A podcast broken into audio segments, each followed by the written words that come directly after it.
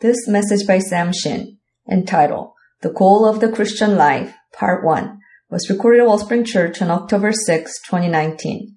The text for this message is 1 John chapter 1, verses 1 to 3. Today's scripture reading comes from 1 John uh, chapter 1 verses 1 through 3 and we'll read that together. I'll read it that which was from the beginning, which we have heard, which we have seen with our eyes, which we've looked upon and have touched with our hands, concerning the word of life. The life was manifest, and we have seen it and testify to it and proclaim to you the, the eternal life, which was with the Father and was made manifest to us. That which we have seen and heard we proclaim also to you, so that you too may have fellowship with us. And indeed, indeed, our fellowship is with the Father and with His Son, Jesus Christ. That's the reading of God's Word. You may be seated.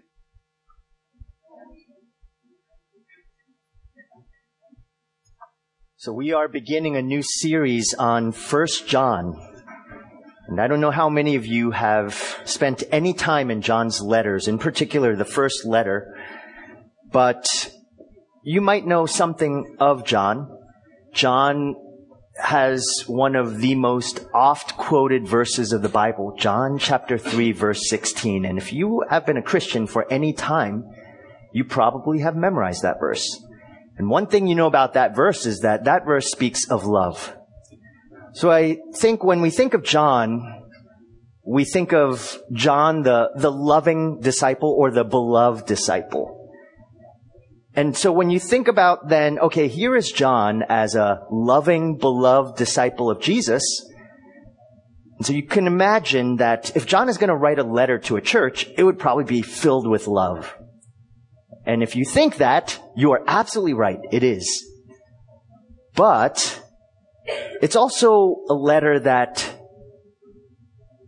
really speaks to the church and digs deep into the soul and questions, do you actually believe in Jesus?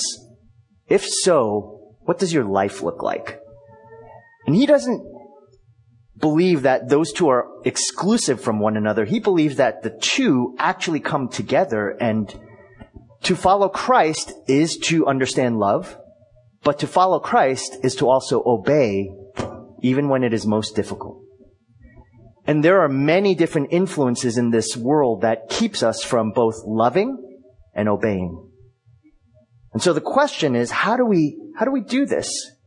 How do we actually live as a believer of Christ, knowing that there is great cost to follow Him, as well to trust Him is where we need to be. And John makes it so clear that there is a grave danger to our souls, and it resides not just outside the church, but it resides inside the church. And within the church, there's a lot of self-deception. There's false teaching. There's a hardness of heart. There's a worldliness that has come from outside the world and has crept into the church. And the most dangerous part of all is that we might not even realize it's happening. And so John is constantly attacking these points to make certain that we know what we believe, why we believe it, who we believe and who we trust. And he doesn't give us any quarter to hide. It's going to be a journey for us together in this to actually really be open to what God wants to say to you, say to me. That it's not just simply going to be sitting in the back and saying, or in the front or in the middle, and saying, that's a nice message. That's really nice and it teaches me how to live my life to be a good mom or a good dad or to do well in school or to be a good member of society. That's not, that's not the purpose of John and it's not the purpose of the gospel. Instead, it is to follow Christ to believe him and to know that there is an eternal joy that awaits us. So in this first message, I'd like to set off on this journey in John's first letter by answering two foundational questions. One is very easy. The second one has a greater challenge to it. The first is in verses one and two and answers the question of who is John? And then second is answering the second question, the more fundamental question, not just of this letter, but of a Christian. Why is he writing this letter in verses three and four? We're going to cover the why both this week and next week because we'll cover two reasons why and then the third reason next week. So first in verses one through two, who is John? John answers this question just by the first two verses. That which was from the beginning, which we have heard, which we have seen with our eyes, which we looked upon and have touched with our hands, concerning the word of life, the life was made manifest and we have seen it and testified to it and proclaimed to you the eternal life which was with the Father and was made manifest to us. The we refers to the twelve now apostles, but were disciples. They were men called by Jesus to follow him, to leave whatever they were doing, and to trust and to follow regardless of the consequences of what would happen to them. John was a fisherman. So he was a blue collar worker. He was the son of Zebedee with his brother James. The two of them had a nickname, the Sons of Thunder. And they were generally mild mannered, but every once in a while would just say things like, Jesus, I want you to cast down fire from, from heaven and burn up those people because they're not listening to you. They also fought over who was the greatest. He, he really was a, a young man, but a sort of arrogant, like many young men are, um, like all of us go through in, in stages of life. He was a letter, a writer of a letter and a writer of a gospel. He's often self-described in that gospel as the beloved disciple. And so he had a very special, unique relationship with Jesus. Jesus spent a lot of time with Peter, James, and John, sort of an inner circle of three people. And then there was the next layer of disciples. Also, he wrote the final book of the New Testament, the book of Revelation. And there we know that John was exiled on an island called Patmos. And he spent the rest of his days until he was to die on this island. And he received this vision of heaven and of the end times. So this is John. Very basic, very simple. I would say many of you probably know that story of John. That's not so unfamiliar to you. But really, the next question is the one that we're going to spend the most of our time with today. And it's, why is he writing this letter? What is this all about? And so you have to keep this week and next week in mind throughout as we constantly go back to this purpose. Because the purpose is going to help us to understand all of the different points that John makes throughout this letter. And in it, there are, again, two reasons that we'll cover today as to why he is writing this letter. First, he wants to proclaim the gospel. For John, according to verse 2, he is proclaiming. He is testifying. He wants to tell a story. And this isn't some forced story that, or a philosophy or a teaching. For John, it's good news. It's, it's not something he can hold in because, as I shared last week, the nature of good news is that you want to tell it. You want to tell anybody who is around you who will hear. Because if news is truly good news, then the, the consequence of that is that you're going to tell people about it. Another thing about this testimony is that it's not about John's feelings about Jesus and what he experienced in terms of just simply his emotions, you know, all the, the different happenings is just, he's, he's not giving a journal entry about it. Instead, he's writing a, a truth. It's not a theory. It's not a hypothesis. It's not a philosophy. John isn't thinking, I want to start a new religion. And so I'm going to write this story about Jesus because I really want to be the founder of this religion. And so we have to get away from the idea that John is in some way a religious writer. That's not who John is. He doesn't allow himself to be thought of that way. In fact, in John chapter 21 verse 24, he says this, this is the disciple, and he's talking about himself. This is the disciple who is bearing witness about these things and who has written these things and we know that his testimony is true. This is not a, something that he thinks happened for him. This is truth. The, his fellow apostle, Peter, makes this same claim. He says this, for we did not follow cleverly devised myths when we made known to you the power and coming of our Lord Jesus Christ, but we were eyewitnesses to his majesty. In other words, for Peter and John and for Jesus, Jesus will not let you sort of follow him because he's a nice person, he's a religious teacher, he's a philosopher, he's a, a moral ethicist.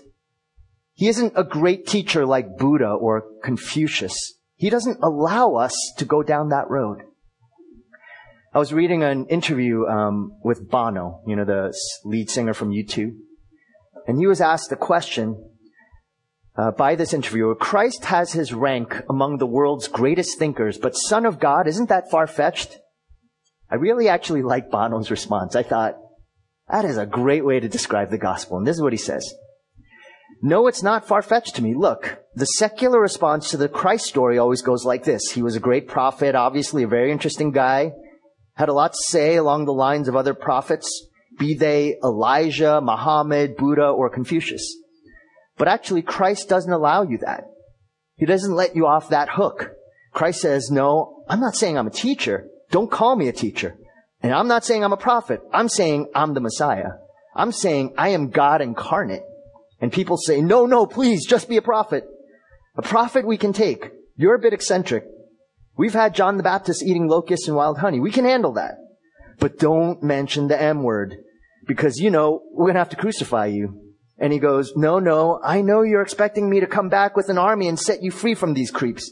But actually, I am the Messiah.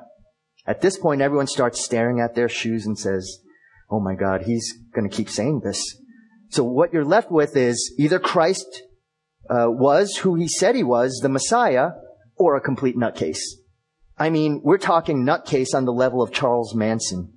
This man was strapping himself to a bomb and had kings of, king of the Jews on his head. And as they were putting him up on the cross was going, okay, martyrdom, here we go. Bring on the pain. I can take it. I'm not joking here. The idea that the entire course of civilization for over half of the globe could have its fate changed on and turned upside down by a nutcase for me, that's far-fetched. I actually really agree with him totally. Actually, C.S. Lewis says quite the same thing that Jesus is either lunatic, liar, or Lord. But you guys cannot call him, he's a nice guy with really great words and a, has a, a, a good morality. That's not who Jesus is. Or at least he doesn't let you call him that. John doesn't let you call him that. John declares or proclaims or testifies that Jesus is the Savior. He is the Son of God. He is the Messiah. He is not a teacher. He tells us that he has seen, he has heard, he has looked upon, he has touched the word of life, this Jesus. This isn't something that he has doubts with or he's 99% sure that Jesus is everything he said he promises to be. No, he's certain, John is certain, beyond a shadow of a doubt, that he is everything Jesus claimed to be. That's the point that now he's telling us. There's no halfway point. There's no, I mostly follow Jesus.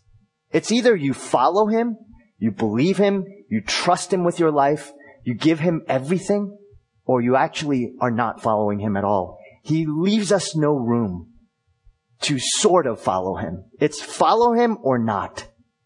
And that's a quite a great challenge for Christians, for churchgoers.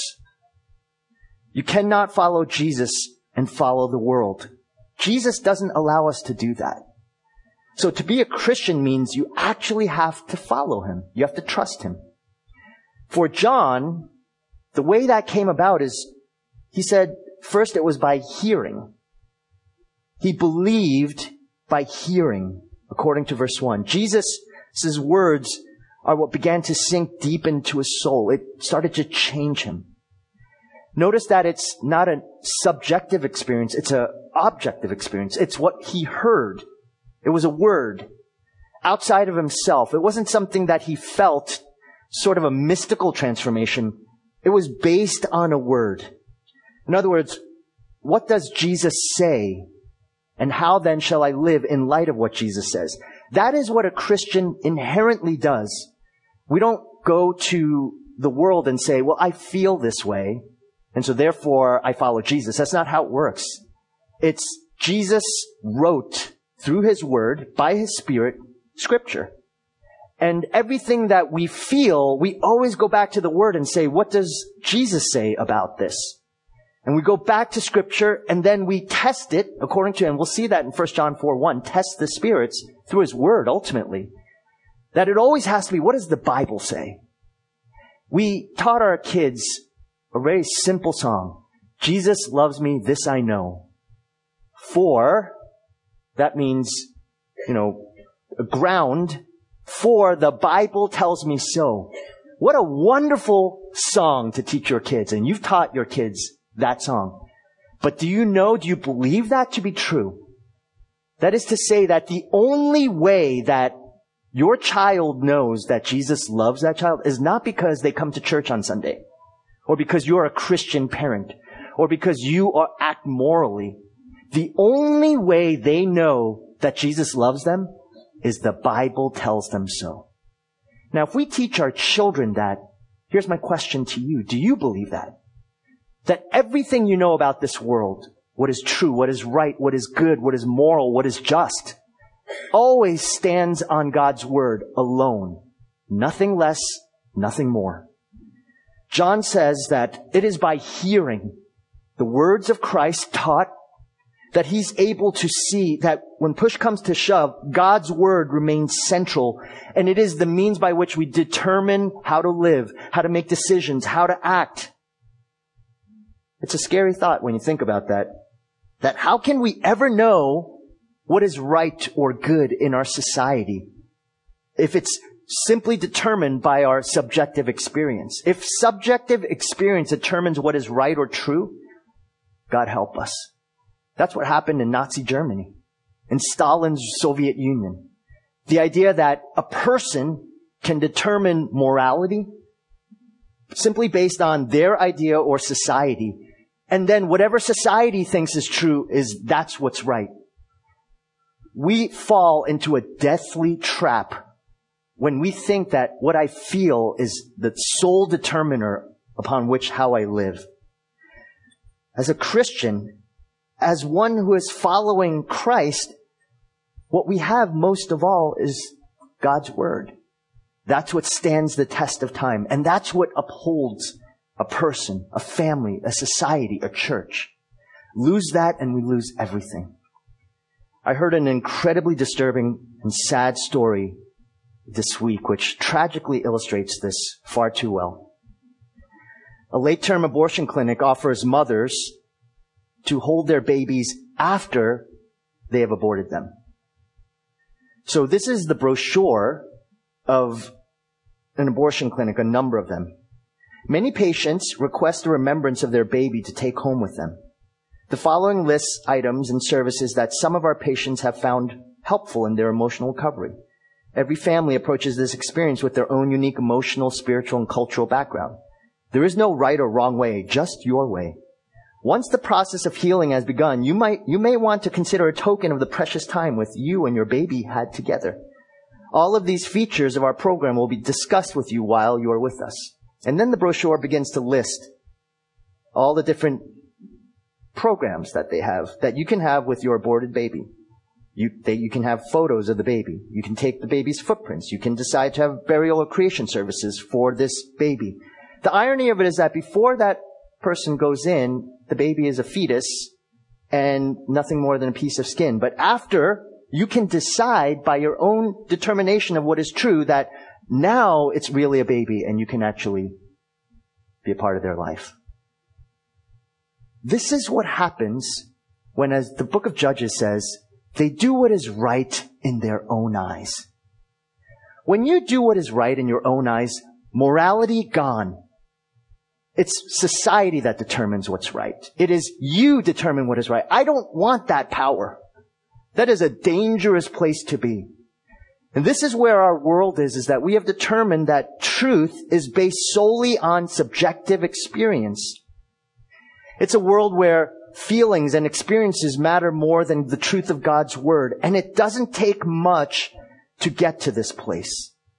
When what we feel, what we have pleasure with, what our anger results to, what our injustice feels, when fear determines everything, suddenly we make decisions based not on scripture, but solely on subjective experience. For John, and you will see this throughout this letter, hearing God's word, knowing the, the root element of everything we believe is centered on a objective truth. And that is central to the news being good news. Without the objective truth of God's word, there's no such thing as the gospel. There cannot be good news. There's only news. Second is that, I'm gonna go into this a little bit more sweeping, but there's a progression. He saw, he looked upon, he touched with his hands. These are not the same. Seeing is to visibly see, very quickly, a glance, a look. But looked upon has more of the idea of examination, investigation, verification. I think it's interesting John is writing this because he went through this whole process. He saw, saw Jesus maybe as he's fishing with his brother James and Jesus says, come follow me. And he has no idea who he is, but he just decides, oh, I might as well go check it out, see what this guy's like.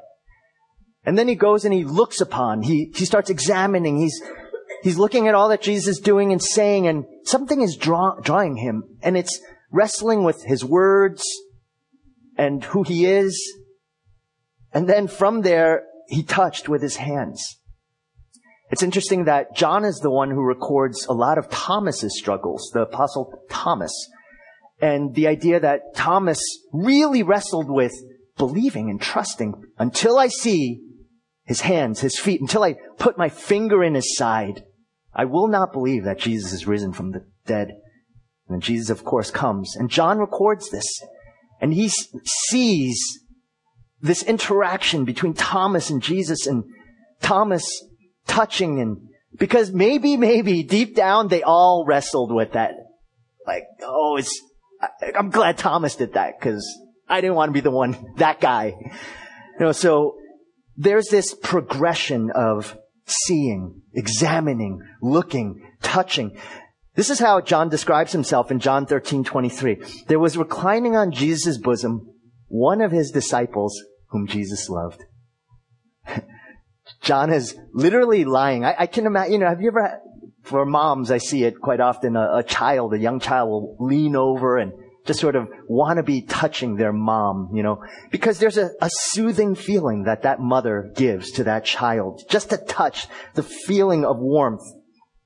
John is leaning as close as he can to Jesus. He feels loved. And it makes sense that when John is describing the glorious Son of God, God the Son, in John chapter 1 verse 14, he says, the Word became flesh and dwelt amongst us. John understood what it meant to have God the Son become flesh. He touched him. And so you see throughout this whole letter, you will see this testimony it has to give you assurance that Jesus is everything he said he was. That he is your hope. He is your life. He is your joy. And you can't just simply sit there and say, well, I, as long as I do the th- small things that I do, then God loves me. That's not what this letter is about. It's saying you have to believe and you have to believe in one who you can touch, you can sense, you want to be with, you delight in. Is it a wonder why our life so often has joylessness, worry, anxiety, weariness? Because we actually haven't fully believed this way. We sort of follow Jesus, but without actually having fellowship with him. Martyn Lloyd-Jones, the, just the great pastor in, at Westminster Chapel, he says this, assurance is not essential to salvation, but it is essential to the joy of salvation. I love that little quote because that is so true. You don't need assurance of salvation to be saved because that's the gracious power of God. He saves you despite our frailty.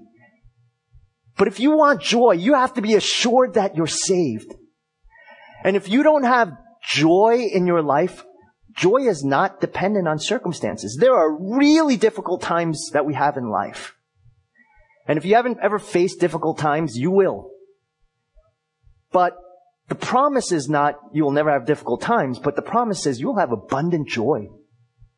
And the way you have joy is you're assured of your salvation. It's real to you. It's not some mythical, abstract idea way out there somewhere. It matters to you every moment of your life.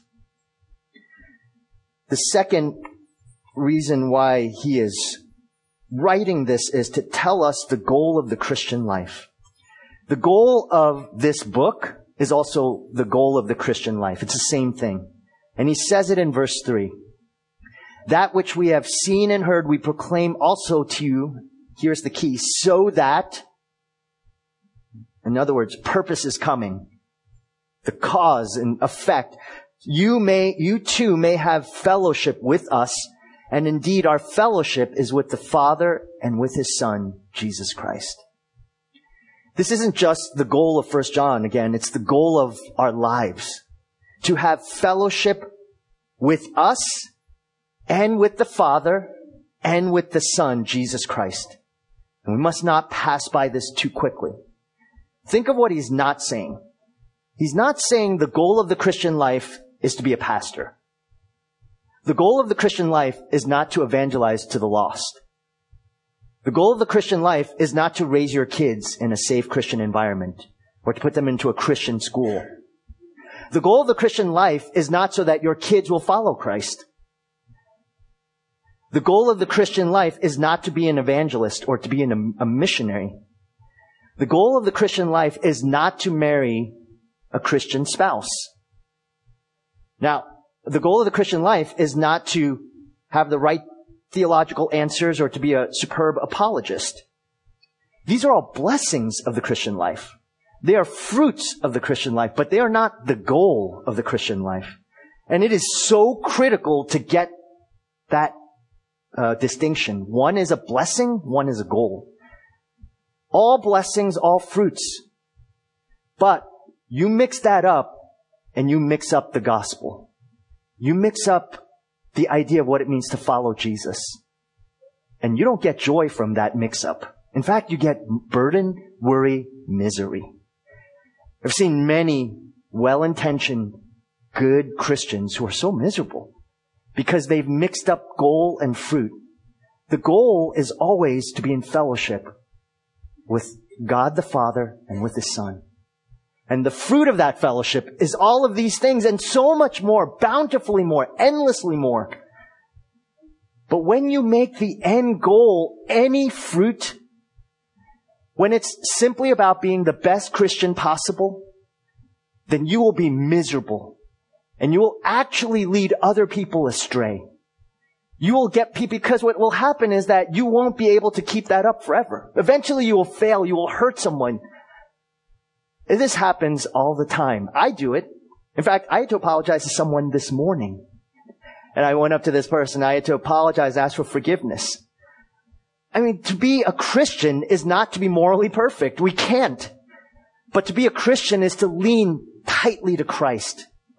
And because of that, I can actually ask for forgiveness. I can acknowledge frailty. I can say I need prayer. I can say I am struggling with loving someone because I am in Christ.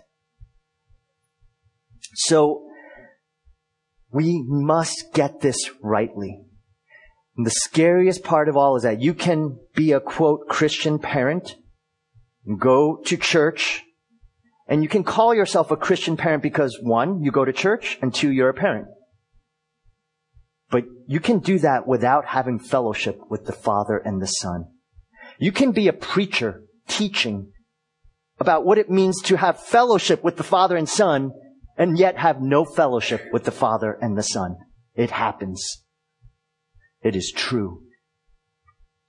You can be a seminary professor, a missionary, and do tell people about Jesus all the time, but have no fellowship with the Father and the Son. That's a tragedy. But it does happen in this world.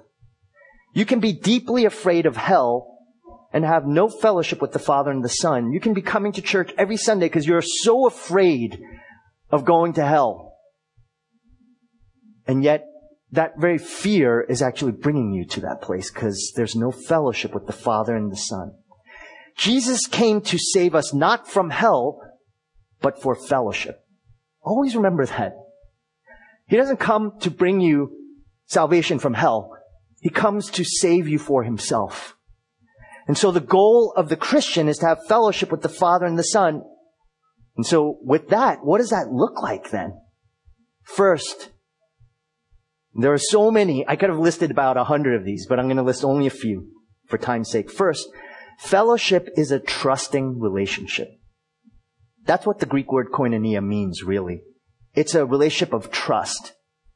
And the trust is in your desire to want to know the person, to grow. It's not static. That's basically any relationship, isn't it? If you really want to enjoy fellowship, friendship, relationship with somebody, you actually have to want to know them. And so the more you get to know one another, there's an increasing amount of joy. One key thing is that the means that fellowship, what this means that fellowship is not about trying to gain something from the other person.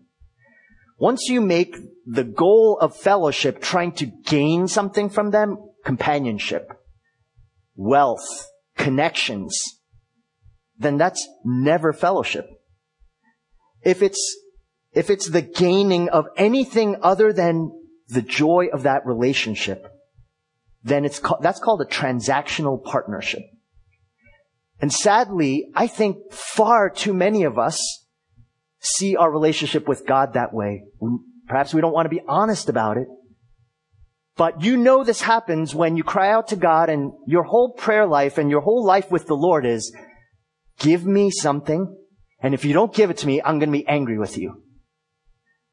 That's called transactional partnership. That's no different than me trying to build a relationship with somebody, a friend or a, some person, and it's all about, well, what are you going to give me? How do you make me feel better about myself? That's a transaction. That's a business relationship. And if we think of the Lord of the universe that way, we will never have koinonia. We'll never have fellowship. It's impossible. Fellowship is enjoying the person for who they are, apart from anything you get from them. It's the idea that, and that's why Jesus says when you pray, first start with saying, Our Father who art in heaven, hallowed be thy name. You never start with anything less than that. Because you give your worship to God, you trust in Him, you want to know Him who He is. And when that happens, you actually get fellowship. You actually grow to like, like Him more, to love Him more. You want to be with Him. You delight in Him. You want to know His Word. Secondly, is that fellowship is with the Father. He is our Father. Paul says in Romans 8:15 that we can cry out to him, "Abba, Father," as children. Jesus says this about the Father in Matthew 7:11. If you then who are evil know how to give good gifts to your children, how much more will your Father who is in heaven good give, uh, give good things to those who ask him? God is not an abstract being. John tells us our relationship is with the Father. He is the perfect Father. He's far better than I will ever be or any father in this room will ever be. He is gracious. He is long suffering. He is protective. He is kind. He is fierce in his love for his children. He always wants to bless. He disciplines us when we turn away from him because he doesn't want us to turn away from him. He is never overacting or never reacting. He is never impatient. He is not stern. He is perfectly just and he is our father. And we have to see him this way. To have fellowship with him is to know him, and to know him, we must know his word. And his word is what points to his character and his promises. We have to actually believe him above everyone else and everything else. As Paul says in Romans 3 4, let God be true and every human being a liar. So to know the Father is to know His character. To know His character is to know His Word, to know His character. And that has to be what controls how we view God. Without that, you won't know how to react, react to Him, respond to Him, especially in times of trial. Thirdly, our fellowship is with His Son, Jesus Christ. Fellowship with the Father is only possible through fellowship with the Son. John makes this so clear for us in 1 John 4:10. In this is love. Not that we have loved God, but he loved us and sent his son to be the propitiation for our sins, for our sins. There's nothing in us that wants to love God. By default, we do not love God. By default, we only love ourselves. That's our natural, instinctive nature. And so there's fellowship between us and God is impossible. But God sent his son. That's what 1 John 4.10 says. He sent his son to be the propitiation, the, the, to be the averter of wrath. Meaning, we forever remember all the time that we do not deserve this fellowship with the Father. No one does. Not a person in this room. We sang a song that said, we are the vilest. Vilest is a very, very strong word. It's a word that I don't know if you sang that without really thinking about that for a moment. You know who's able to sing about grace more? That we sin, but grace is more? The way you sing about grace more is you know you're the vilest. And until we know we're the vilest, that we actually don't deserve grace, that's when we understand grace. Grace is meant for really, really bad people. Anyone else who doesn't think they're so bad, you don't need grace. Why? Because you're actually, you have something. Even if you have 1%, 99% everything uh, is bad, but that 1%, you've done enough. Then we're always going to think that 1% is actually good enough for God. Slowly but surely, that 1% takes over and it's no longer 99%. It moves to the 99%. The 1% is all of our bad stuff. But the vilest don't think that way. The vilest always thinks, I don't deserve anything at all. And that person understands 1 John 4:10. In this is love, not that we have loved God, but that he loved us, sent his son. This person understands rebellion. When I say the word rebellion, that person says, that's me the one percenter who says, actually, I'm pretty good, they don't understand that word rebellion or self-centeredness. They don't really think that Jesus actually had to die that type of death. Because I'm actually pretty decent. But the Bible doesn't let us get away with that. Because once we eke in our goodness, my natural tendency at least is to try to eke in as much as I can. And to start saying, I'm not that bad. That person is bad, but not me. This is the great message and the warning that John has for the church, for us, this letter, to say that we can say all we want about believing in Jesus, but if there is no hint of this type of fellowship in our lives with Jesus, then we have to ask the question, do I believe in him? Do I truly believe in him? And John is going to hit this point time and time again. It's not going to be easy to hear this because he's going to constantly be asking, you know, if you really are following Christ, if you say you're not a sinner, then he says the truth is not in you. And the word sinner makes it sound like, again, we have two categories of sin, respectable sins and vilest sins. And if you only see yourself as, quote, the respectable sin person, not the vilest sin person, then he has a word if you say, if you do not say you're a sinner, if you do not say you're a vile sinner, then the truth is not in you. That's a scary thought. So it's going to be a hard message, but it's one if you grasp, love pours out. Grace pours out. Joy is abundant. Fourth, through fellowship with Father and Son, we have true biblical stuck together fellowship. that which we have seen and heard, which we proclaim also to you, so that you too may have fellowship with us. And indeed, our fellowship is with the Father and with His Son, Jesus Christ. Fellowship is not because we went bowling together and had bowling fellowship, or we had a potluck fellowship. That's not what brings fellowship. You can do all those things and not have fellowship at all. You can actually just be in a room together and have fellowship because you're talking about Christ, because He is the center, because Jesus matters more than anything. And I shared last week, the name Jesus for Christians should not be weird. And yet it is. Why is it weird when we bring in Jesus into a conversation? We should be able to flow in and out of conversations. I was watching my favorite team win yesterday. And I should be able to talk about a baseball team and Jesus back to back without it seeming odd.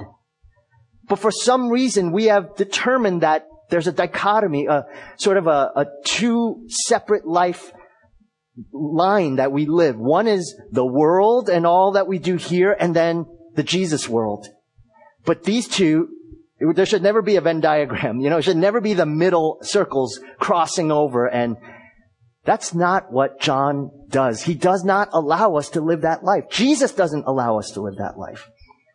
According to this verse, fellowship with us is possible only because our fellowship is with the Father and the Son. And that is ongoing, regular, all the time. You see yourself a sinner, a vile sinner who does not deserve grace. God gave that to you. For that you praise Him. You exalt Him. You delight in Him. For that you extend grace to other people when they mess up. And people will hurt you. They will do terrible things to you. And yet you forgive. You pursue. You show grace and mercy and kindness. And this fellowship then leads to a stuck together fellowship. We cannot have fellowship together unless we believe that actually we deserve Nothing less. We don't deserve fellowship with the Father, and yet He gave it to us through His Son.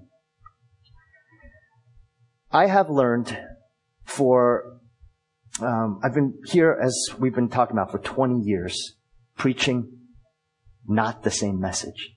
Only 14 years have I been preaching this message. For the first six years of our existence, I preached exactly the opposite. Preached about holiness, preached about being a great Christian parent, preached about how to have a great marriage in Christ, preached about a love for God's word. All the fruits. I preached the fruits. And I feel as though before God, I did my best to preach those fruits. But you know what happened? Every Sunday, as the years went by, I grew wearisome. You know why? Because I, if someone said, wait, Pastor, I prayed 30 minutes today, I would say, I prayed 40. I read, I've been reading the Bible and I read the Bible from cover to cover. Well, I read it two times, cover to cover. I'm more ethical, more righteous. But the more you try to do that, the burdens come. You start hiding, feeling like, is someone watching me? And then suddenly I'm trying to be the best husband that I can be based on my own strength. And suddenly I'm trying to be the best parent, the best pastor. And that is such a great weight to bear. It's, it's why I was having a conversation with a friend of mine, um, this past week. He had just left his church. You know, I graduated in seminary with about 15 different close friends. I think I'm literally either one or one of two, the last who are still pastoring a church. Most of them have either left and gone to the secular workforce or military chaplains or hospital chaplains. And when I was talking to my friend, he said, I'm just tired. Tired of church ministry. And I think when you, I get it. It is tiring when you're trying to, and I'm not saying he was doing this at all, but for six years of my life, I tried to pastor the church by my own power and strength. By saying, I'm, I'm a sinner, yes, but I'm pretty good uh, relative to other people. I don't do the terrible things. And it was exhausting until the Lord showed me the message of the gospel. In 2005, He showed me that actually you're not that good. You're actually a sinner. You're not just a respectable sinner. You're a vile sinner. And I said, Lord, I'm not a vile sinner. I haven't committed adultery. I haven't, uh, haven't robbed the bank. I Haven't murdered anyone. And you know what he showed me? You have. Every time you grow angry, you murder. Every time you look at a person lustfully, you commit adultery. Every time you lie, you destroy. You're a, a, you're a father, your father is Satan because you're a, you're a liar just like your father. And when I thought of that, I thought, oh God, help me. I am a sinner. Have mercy on me. I am that tax collector beating my breast saying, because before I was the, I was the, I was the Pharisee. I was the one saying, look at, I'm, at least I'm not like that person over there. And suddenly I began to realize I am that person over there. And when that happened, I began to, my eyes were open and I began to see that people who do quote really bad things, I am the same person. And it wasn't, it was only until then could I be freed from the power of sin and enjoy grace and experience love and find joy. The gospel is the freeing power that we have. I am not better or more moral than any person in this room. Just because I'm a pastor doesn't mean that I'm more moral than you. I've said that a gazillion times. I will continue to say that. What I have instead is that I have Christ. And I want you to have him too. And when you have Christ, your eyes are opened, like the blind man, Bartimaeus, and you see him. And you see that you were in such a low state, and yet Jesus loved you and gave himself for you. And then you have compassion. You show mercy. That God is a good God. He loves you. He cares for you. When that happens, our fellowship is transformed. Do you see how it works? We start showing kindness to one another. We start saying, you know, you're messed up, but I am too, and so I'm gonna forgive you. I'm gonna love you. And when that happens, then the world will know that we are his disciples because we love one another. Love is hard. It is never, ever just simply about romance. The romance not just of a man and a woman, but of friendship. Every friendship goes through a romance period, a honeymoon period. But love is covenantal commitment. It says, I will never leave you nor forsake you. I'm with you. Just like my Savior is with me.